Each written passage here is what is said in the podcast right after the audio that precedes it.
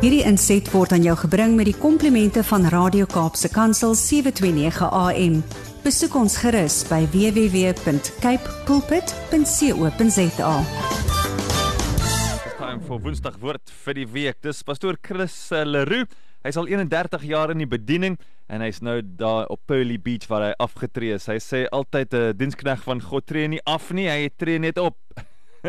het 'n fellowship groep daar in Pearly Beach en ons gesels saam met hom vir oggend vir Woensdag woord vir die week. Hier sê hy pastoor Chris, goeiemôre, hoe gaan dit daar? Ah, goeiemôre Brett en Almarie. Dit gaan uitstekend man. Ons is baie bly goeiemôre.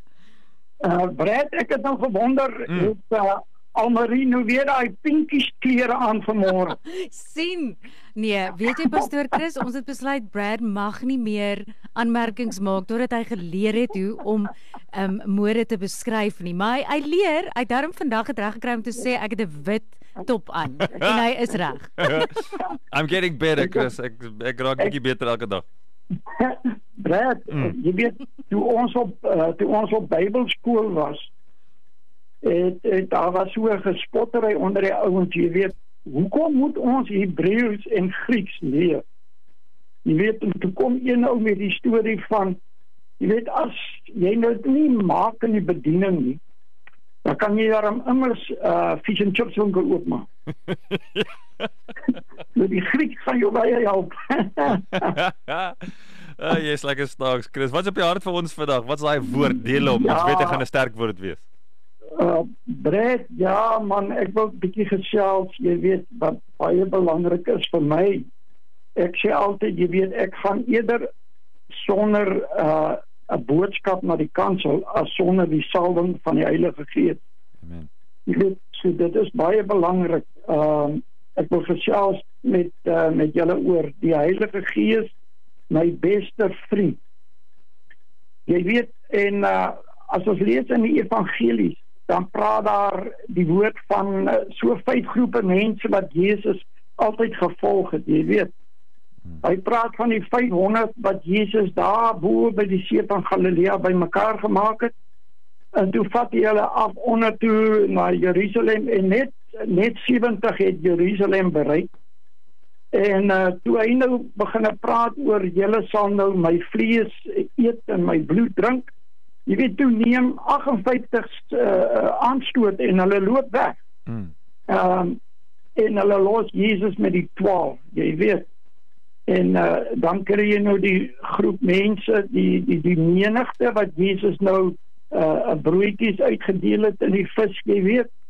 En uh so die vraag kom altyd by my op in watter groep van die vyf val ons, jy weet. Ja. Nou daar's baie mense wat Jesus net volg uh vir die vis en die broodjies. Nou ek noem hulle sommer die fish and chips crowd. jy weet. So hulle volg Jesus net om hulle magies te vul, jy weet. Maar uh dit is so belangrik Brad Almarie uh, om 'n verhouding te kweek met die Heilige Gees. Hy is die naaste aan ons. Jy weet hy's immers binne in ons. Die disippels het daagliks met Jesus gewandel en al die wonderwerke aanskou.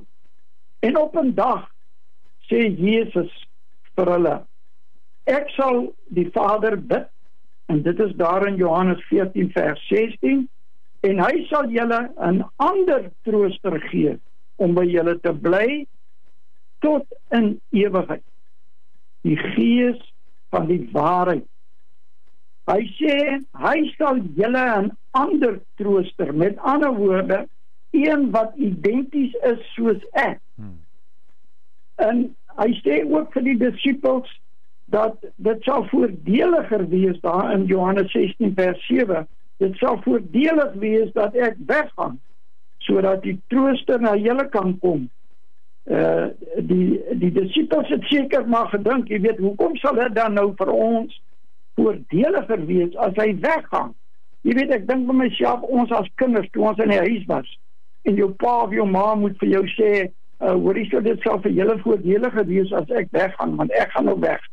Jy weet dit dit is nie is nie aangename uh, dit sal nie aangenaam maar tyd wees vir jou nie jy hmm. weet en jy yeah. Ja. sal wonder maar hoekom is dit dan nou voordelig maar hy sê omdat hy sal by julle bly tot in alle ewigheid hy sê 'n ander een 'n een wat net soos ek is 'n identiese een gaan hy vir julle gee Brad dan dink ek jy weet Nou sit ons daar by die spur hmm. en ons geniet 'n lekker juicy burger, jy weet. Hmm. Uh, met 'n monkey gland sous of uh, 'n mushroom sous, hmm. jy weet. En as ons klaar is dan sê ons, "Gister hierdie burger man was fantasties."